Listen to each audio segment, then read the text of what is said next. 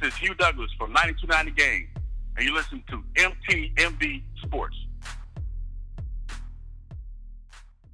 Dana White was on the campaign trail in the state where the UFC held its first fight, Colorado.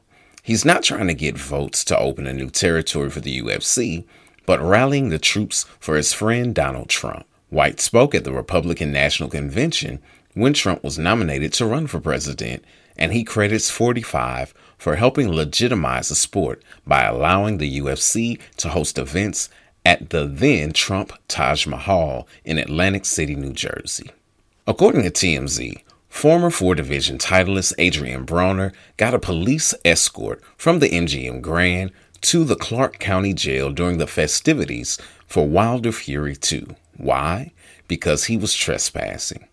Seems that in November 2019, a drunken Broner tried to force his way into Canelo's dressing room the night that Alvarez KO'd Kovalev. Canelo's protege, Ryan Garcia, who co headlined the bout, shared the room with Canelo and was likely the reason for AB's attempt to push through security. If that ban extends to other MGM properties in Vegas, it's going to be hard for him to find a venue to compete in if he were to ply his trade in the fight capital.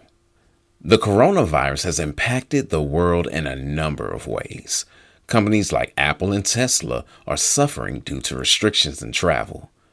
I spoke about the Postol Ramirez fight that was supposed to take place in China. It was postponed and now has been moved to California in May. Light heavyweight Meng Fanlong had this to say regarding the title fight with Artur Beterbiev that he will have on March 28th in Quebec City, Canada. The majority of my country has been shut down for weeks. My fellow citizens need something to help them escape from this very difficult time. I hope to bring some positivity, happiness, and joy to them with this fight. I want to put pride in their hearts. End quote. The two will fight for Beterbiev's WBC and IBF light heavyweight titles. Two days before UFC 248, Cowboy Cerrone will compete in Nevada not in a fight, but in what's considered the great American off road race, the Mint 400.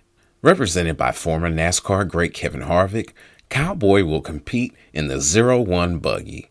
Maybe he'll bug his manager for some driving tips.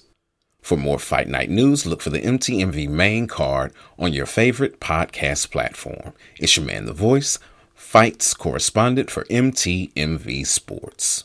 Sports fans rejoice. You're listening to My Team, My Voice with MTMV Sports.